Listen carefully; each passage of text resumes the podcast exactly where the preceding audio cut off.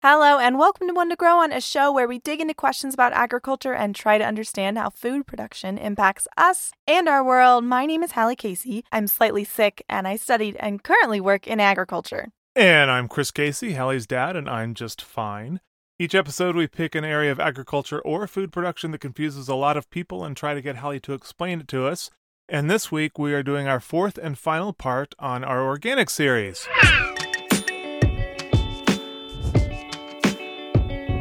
Yes, so this is the end of the line in terms of research. This is this is going to be kind of the wrap up. We have a couple of additional topics to cover. We're going to talk about economic issues, we're going to talk about consumer health, and then we'll kind of just we'll kind of just chat about our thoughts and feelings, I think. And that's it for organic food. There's nothing else to talk about. I mean, there's always more to talk about. There's always more to talk about. We tried to be as extensive as we could with this four-part series, but there is really, there is miles and miles of, of different ideas and different perspectives with organic agriculture that we could probably do one hundred episodes and we would still not cover everyone's thoughts and feelings and all the facts around it. All right. Well, you said we were starting with economic issues. Yes, I would like to do that.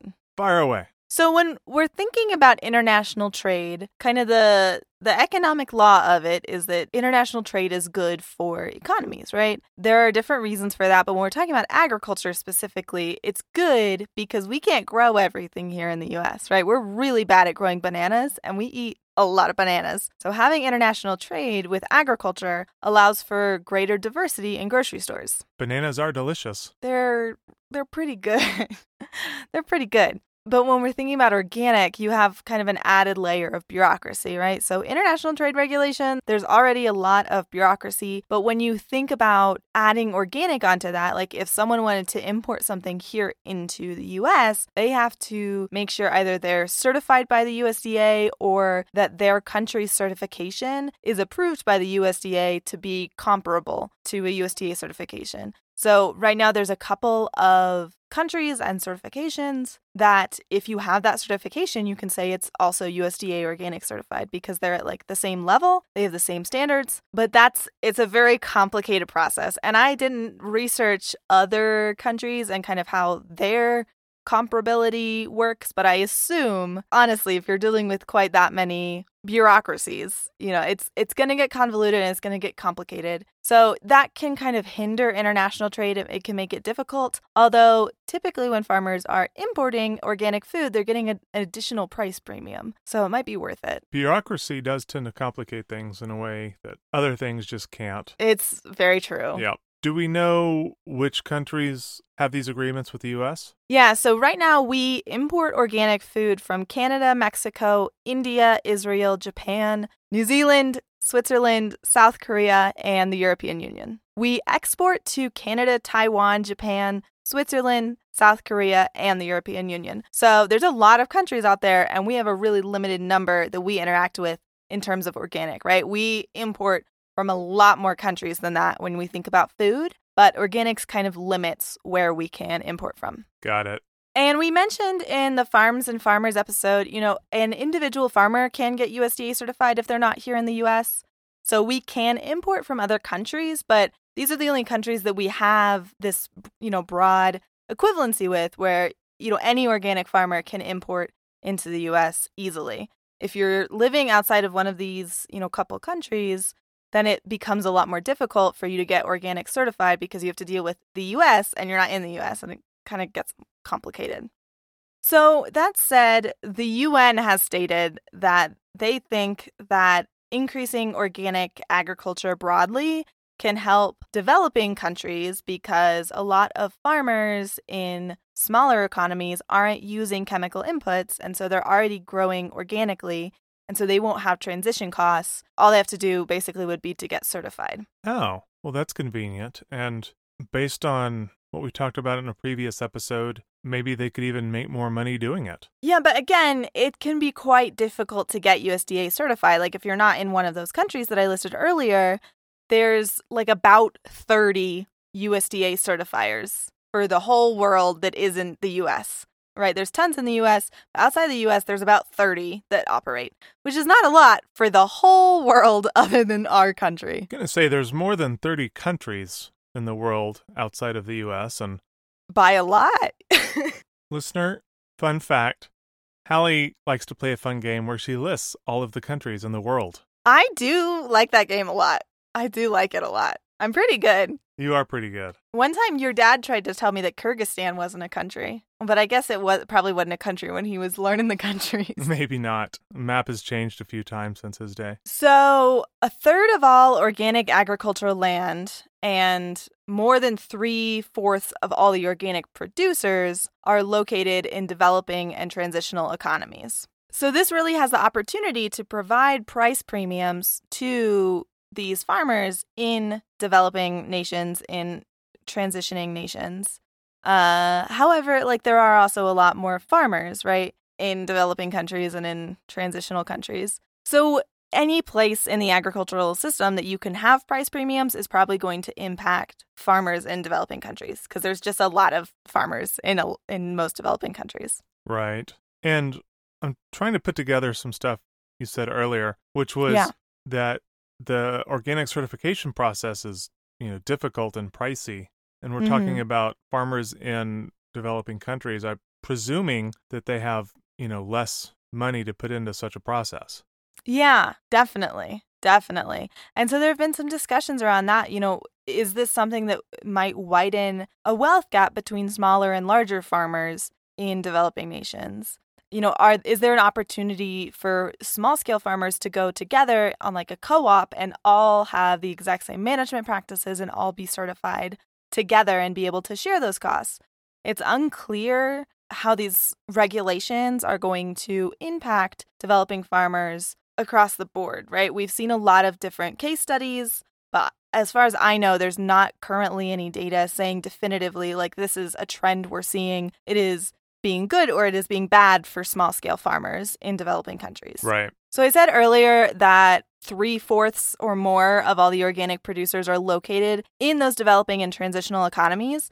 However, ninety-six percent of all of the certified organic purchases are made in Europe and North America. So that's kind of another thing when we talk about barriers to getting this price premium. You have to, you know, get your food to this market that's pretty far away if you're in South America or if you're in Sub-Saharan Africa or, you know, Southeast Asia, something like that. You know, if you if that's where you live, that's pretty far to get it to market. Yeah, it seems like they could still sell it locally for the same price, but then I guess you lose your money on the organic certification and, oh, I don't know. Yeah, getting it to market's another challenge. Yeah, I mean, they're just, you usually don't see those same price premiums outside of North America or Europe. Like organic food, it, there's not as much of a demand for it. And so you can't get the same price premiums. You can't get more money for selling tomatoes with a sticker on it versus not with a sticker on it. That's not true everywhere. Like there are cities, you know, in every country where you can find organic produce, but generally the, the most demand for it is going to be in North America and in Europe. Do these farms normally export a lot? No. So small-scale okay. farmers are probably not going to be exporting as much. They're going to be utilizing local markets just because you have costs associated with getting produce to market, right? You know, even if it's just getting it to your local market, you've got to drive it there in your truck or on a wagon or, you know, if you're taking it to be exported, you have to find a buyer who's willing to export it. And so there are all these different barriers to entry that small-scale farmers have that might exclude them from larger marketplaces.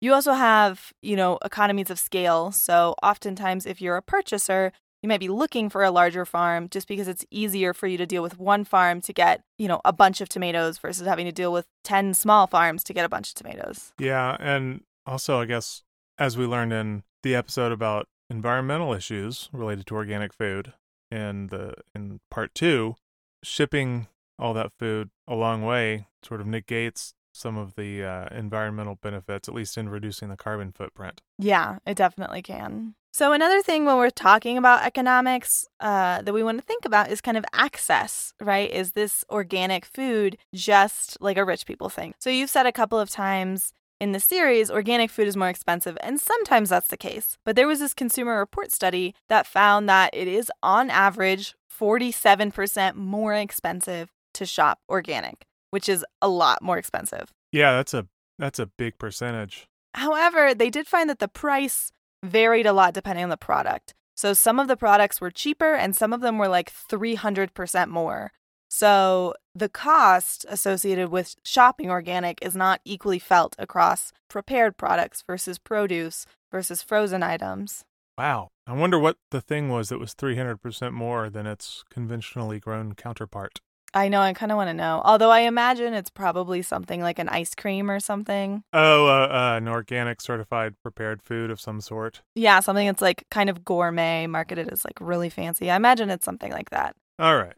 So you also often have organic, I mean, organic food is often less available, right? I live in a place where it's hard for me to find organic food. All these berries are in season right now, but I don't like to buy non-organic berries for a couple of different reasons. And so I haven't been buying that many berries because I live in an area with limited food access. And it's not necessarily limited food access across the board, but there are fewer options here, right? Like I can get healthy food for a reasonable price. I can go and I can buy canned beans or dry beans or, you know, I can get rice, I can get cereal. But some of these options, some of these choices are not available to me here. And we definitely see that in rural food deserts, in urban centers that are, you know, mostly a food desert. We'll see fewer available organic certified products. And it's not like where you live is even a tiny town. I mean, it's it's small, but there's still, what, tens of thousands of people there. So it's like, I'm kind of wonder what the market threshold is for, you know, selling a lot of this stuff. It caters to wealthier markets, I'm presuming. Yeah, definitely. I mean, I live in an area that is low income, right? And so if organic food is more expensive, there's not going to be a huge market for it because you're looking at consumers who don't have a lot of disposable income, who aren't able to spend more on their prepared foods or on their produce. So that is definitely a consideration. So the other thing when we're talking about economic considerations is kind of the industry side of this. What are some of the trade-offs, some of the benefits of this in terms of the larger agricultural industry? So one of them is non-organic pesticide companies employ thousands and thousands of people. They drive a lot of research. They do a lot of really impressive science and work. And so organic agriculture is kind of cutting those jobs out. There are arguments to be made on that, but there are people out here doing science that are being paid by these non-organic pesticide companies or fertilizer companies or whatever. So that's a consideration. That's not something I would have thought about, just jobs created adjacent to the practice itself. Yeah, I mean, that's that's kind of one of the arguments against. Well, it's not an argument against it, but it's something that people in the industry often will bristle at because organic agriculture kind of sidesteps all of these large agricorps that are doing all this R and D for new seed and new pesticides and new fertilizers. So there's all these, you know, thousands and thousands of researchers and, you know, grain elevator operators who are, you know, trying to research seed and, you know, breed these different products and create all these different inputs that if you're not buying inputs or buying G M O seed, you're you're cutting out all of those kind of high-paying jobs in the agri-industry. So then we have farmers, right? So how how does organic agriculture impact a farmer? So we have talked about the high cost of getting certified. The fee ranges can be from the hundreds to the thousands every year, depending on the scale of the farm, which is a lot, right? I think that the the barrier for when you have to start getting certified is like five thousand dollars. If you're making five thousand dollars off your farm, you have to start paying if you want to call it organic. That's a lot of money, you know, even if it's the hundreds or even if it's the thousands, that's going to be a lot to be putting towards this certification. It just occurred to me that I really have no idea what the scale of revenue on a farm would even be. I mean, farmers are dealing with tight margins. And so certification fees can be a really significant consideration. That makes sense. Yeah, some states will have assistance programs to kind of offset those costs, but those are kind of few and far between. And then besides the direct cost, there's also a lot of paperwork. And farmers are small business owners, so their time is money. There's not a lot of data on this, on like how farmers feel about the paperwork associated with organic. I have an anecdote about that where I met a farmer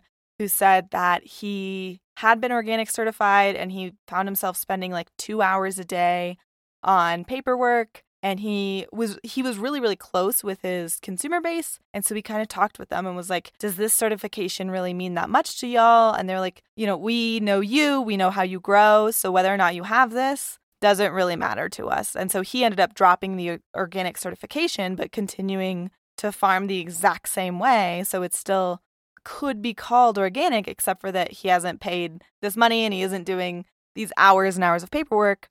So I don't know. I've heard I've heard a lot of farmers talk about the paperwork side of things.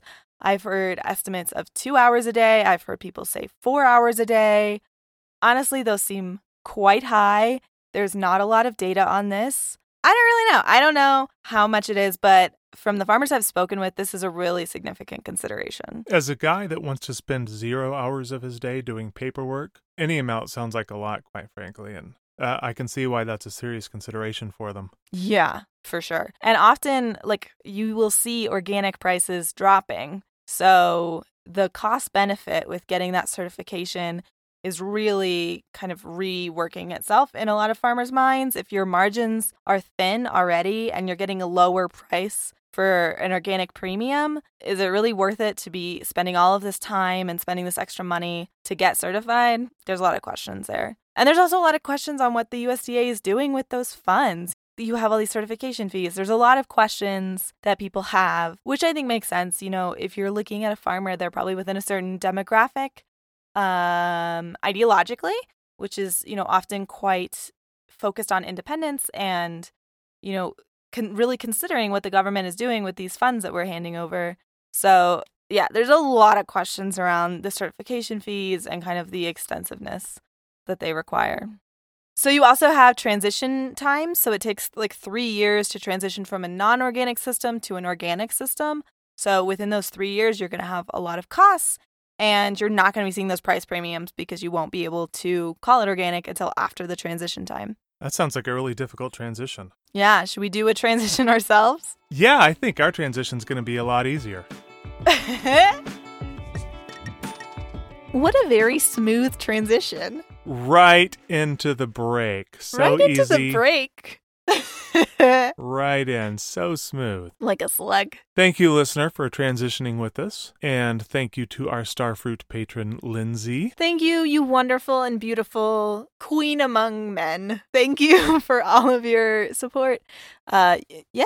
You rock. You're amazing. You are fantastic. If you would like to join her, you could go to patreon.com slash one to grow on pod. And for as little as one dollar a month, you can help support us and help us bring content that really helps to educate people about their food and, and where it comes from and everything that happens to it, from the planting to the selling part. Yes, our current Patreon goal is to reach fifty patrons. And once we reach that goal, we're going to release three super fun mini-sodes that we actually just started working on. And we're really trying to play with format. They're going to be super fun, super enlightening, super interesting. Super fun is the main goal with it. Uh, so if you're interested in having those mini-sodes released into the world, one dollar will get us that much closer. Fun guaranteed. Should we get back to the episode? Back to the episode. Okay, Dad, do you have a nature fact for us? I do. Okay. What is so it? This is the fourth part in our four-part yes. series on organics. Yes. It's a saga. So C H four is the methane carbon molecule with four hydrogens, also called methane. Yeah. Um, also known as fart gas. Y- sure. Yeah, sure.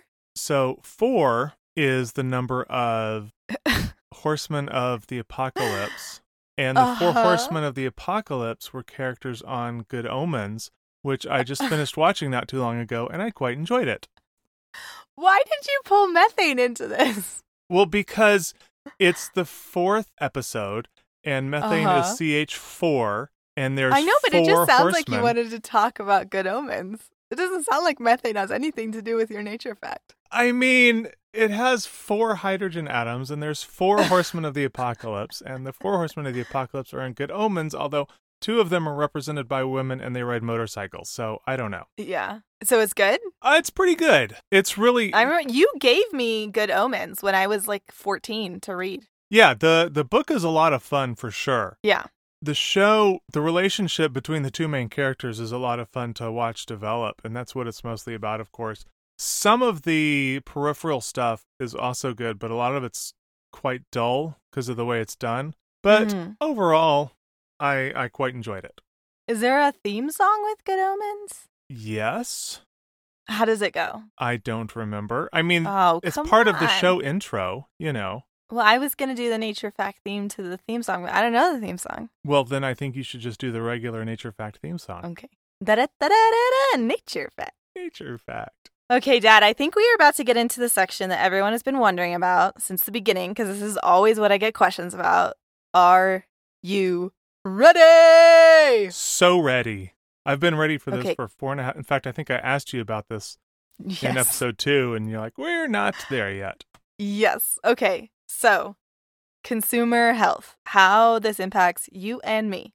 What do you know about this? What are your thoughts as someone who hasn't been researching this for a while? My thoughts are that organic food nutritionally has the same value as conventionally grown food, so far as I know. Okay. The pesticides used in conventionally grown food are more harmful, so far as I know. Mm-hmm. But to consumers? Uh, to everything. Okay. And so far as I know, they're easy for consumers to wash off, although I'm not positive about that. As far as health impacts to consumers go, that's everything I can think of that I've ever really thought about. Okay. So I will start out this section, and I will continue to repeat this throughout this section. There is not a lot of money in researching organic agriculture, right? There is no big corporation that's looking to give R and D grants to professors. So basically, everyone's competing for the same N S F funding. Sometimes there's other sources of funding, but there's just there's not a lot of streams of money for organic agriculture research. So we don't know a lot about this, unfortunately, even though it's been something that has been on our markets for more than twenty years. This is not something we know a lot about, unfortunately. Yeah, I guess it's just a lot of people going, oh, that sounds like, it sounds like that way's better. So there is some science. We need more. We definitely need more science, but there is currently some. So yes, there is pesticide residue on produce. Organic produce does not have residue that is things like neurotoxins. However, the amount of pesticide residue on your food is quite small. Current science suggests that it's unlikely to cause harm. There might be some risk to pregnant people or people who are nursing, but there is, you know, kind of, there's more research that's needed. We don't know a ton about this. Does it wash off? I, probably, but there is there is mixed reports. There are there's mixed evidence, and it's also dependent often on the type of pesticides. So some pesticides are mixed in water, some pesticides are mixed in oil. There there's a lot of factors, unfortunately. And I suspect if you typed "does pesticide wash off" into Google, you would end up with a lot of propaganda from both sides of the organic food debate. Yes, probably so. So a lot of the information that's available, like on public websites that aren't like .gov or .edu, are like industry websites. So usually it's like Bayer or, you know, some kind of large agri corporation that is running a website talking about how everything's fine. Don't worry about it. And you can also find like organics websites where it's organic advocacy organizations that are saying like, no, nothing is fine. Avoid anything that's not certified. So we need more science, basically. Glyphosate, which is Roundup, which is an herbicide that's not approved for organic, so it's only in conventional production. There is some evidence that it's a carcinogen. There's evidence that there are residues on produce. There is not a lot of evidence that those residues can cause cancer in consumers, but it's not really researched that much. We need more evidence. We need more research. More research needed. Glyphosate's been in the news recently because in the California courts, Monsanto was found liable for some cancer that some landscapers got that was connected to their use of glyphosate. However, there is more research needed on even if it causes cancer in farm workers and landscapers and other people who were directly using this product. So we really, unfortunately, don't know a ton. But currently it's it's in the news because of that. Nutritionally, there is evidence that organic food has more nutrients, but it's quite marginal. It's like quite small. However, there is also more and more evidence that growing food in a rich soil, in a really, really healthy, high quality soil, is going to lead to more nutrient dense produce. However, organic agriculture does not necessarily mean that you have a really healthy soil. It just means that you're farming to organic standards. So there is some evidence that the way that you farm can impact the nutrition of the produce there, which kind of makes sense. You know, we'll have different nutrients available based on how the soil is managed. So there is that, but there's not any evidence really that directly ties increased nutrition of any significant amount to specifically certified organic production. In cereal crops, so things like rice, wheat, corn, there has been a link to organic agriculture having lower levels of cadmium, which is a heavy metal. There is evidence that it's quite a small risk to no risk, but cadmium does accumulate in your body. So pesticides have this heavy metal in them, and so this is something that doesn't necessarily wash off when you're rinsing it in your sink. So again, more research is needed to, to really show whether or not there is significant amounts of cadmium being deposited in consumers. I wouldn't worry about it too much, though. Thank you for saying that, because I had no idea there was any risk of cadmium in my produce, but... There is no to small risk currently evidenced. Okay. But we need more research. Um, we also have superbugs, which is something that is somewhat tied to organic agriculture, right? If you're farming organic meat or dairy, you're not using preventative antibiotics, and so you're not necessarily contributing to antibiotic resistance in the same way that you would if you were using preventative antibiotics. Superbugs are bad. I don't know a ton of information. I am not an epidemiologist, but this is something that people often bring up, especially when they're talking about meat and dairy and organics. Have you seen any post-apocalyptic movie where the mass extinction was caused by some sort of disease? True. True, true, true. That's all the evidence you need right there is movies. Okay, so to wrap up this section, there is not enough strong evidence to confirm that organic food is significantly more beneficial to human health than conventional foods.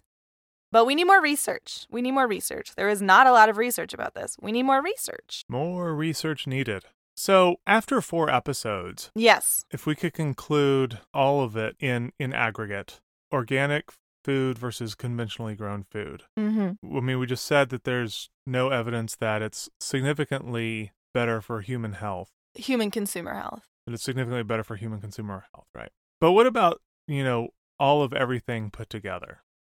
So this is, I guess, the part of the podcast where we get into conjecture and opinions, right? Ooh, no, My- let's just stop right mm-hmm. here. We're done. That's okay. It. Show over. No, okay. All right. Here's my perspective okay. as someone who works in the industry, as someone who eats food. I will usually buy organic foods if it's things like berries, tomatoes, a lot of those fresh fruits. I will buy those certified organic. Because? Because, and this can also include canned vegetables or frozen fruits, anything that is those lovely, delicious, fresh produce, those are very pesticide intense when you're farming them conventionally, right? And a lot of the pesticides that are used are neurotoxins, and that's just the truth of it. And there are really, really poor worker protections for farm workers. And there are a lot of trade-offs that we discussed here on the podcast and above and beyond what we talked about when looking from a farm worker perspective at organic versus conventional production. There are a lot of trade-offs. But one thing that I think about is that if I buy conventional blueberries, someone probably sprayed neurotoxins on them with their human hands. And I have just read too much evidence about the poor worker protections and the poor levels of personal protective equipment that's used here in the U S and internationally, that that's kind of my choice.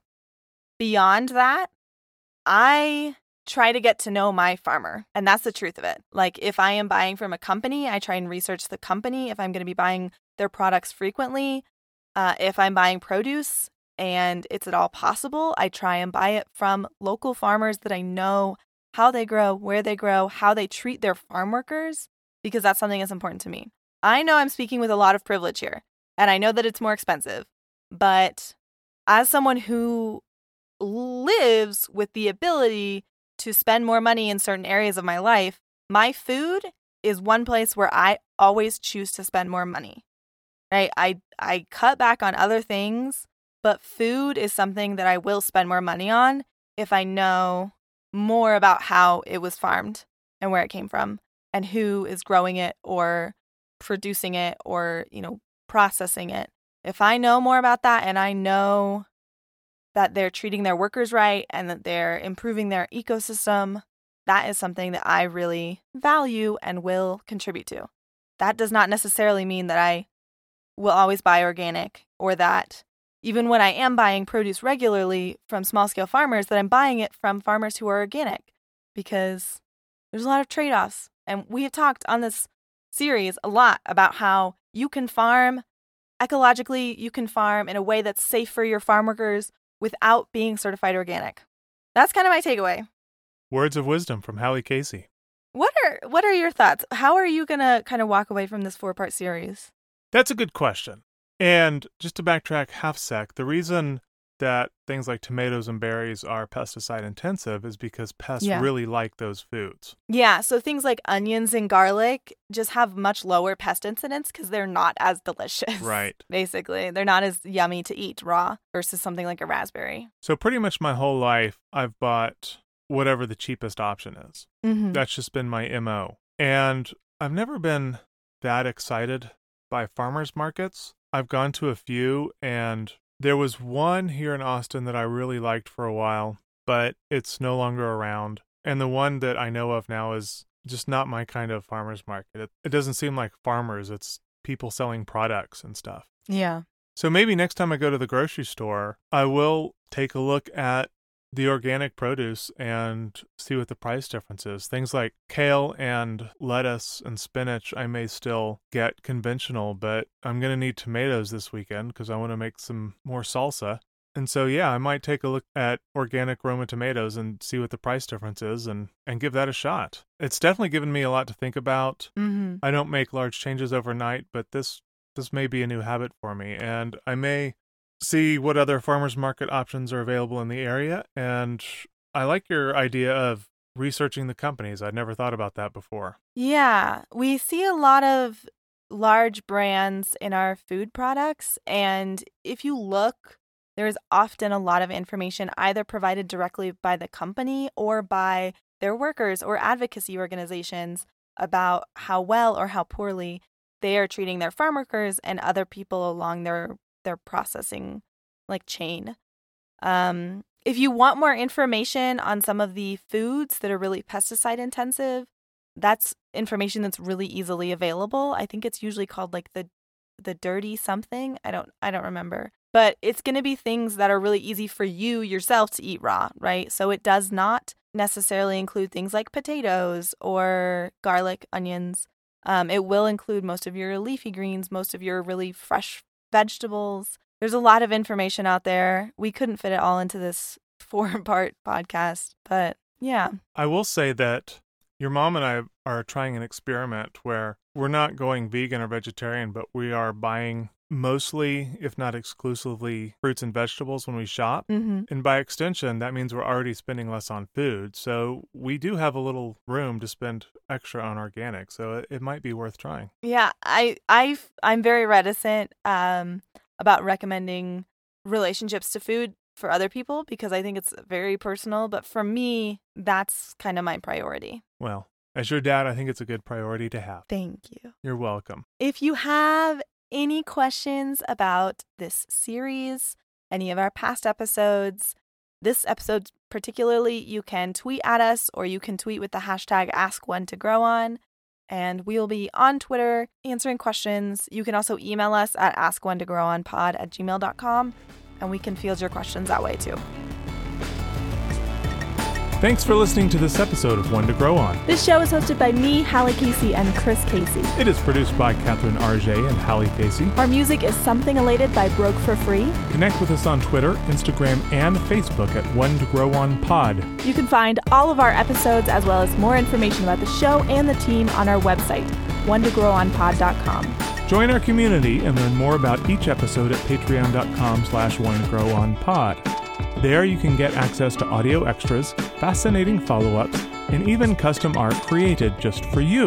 If you like the show, please share it with your friends. Sharing is the best way to help us reach more ears. Be sure to check out the next episode in two weeks. But until then, keep on growing. Bye, everybody.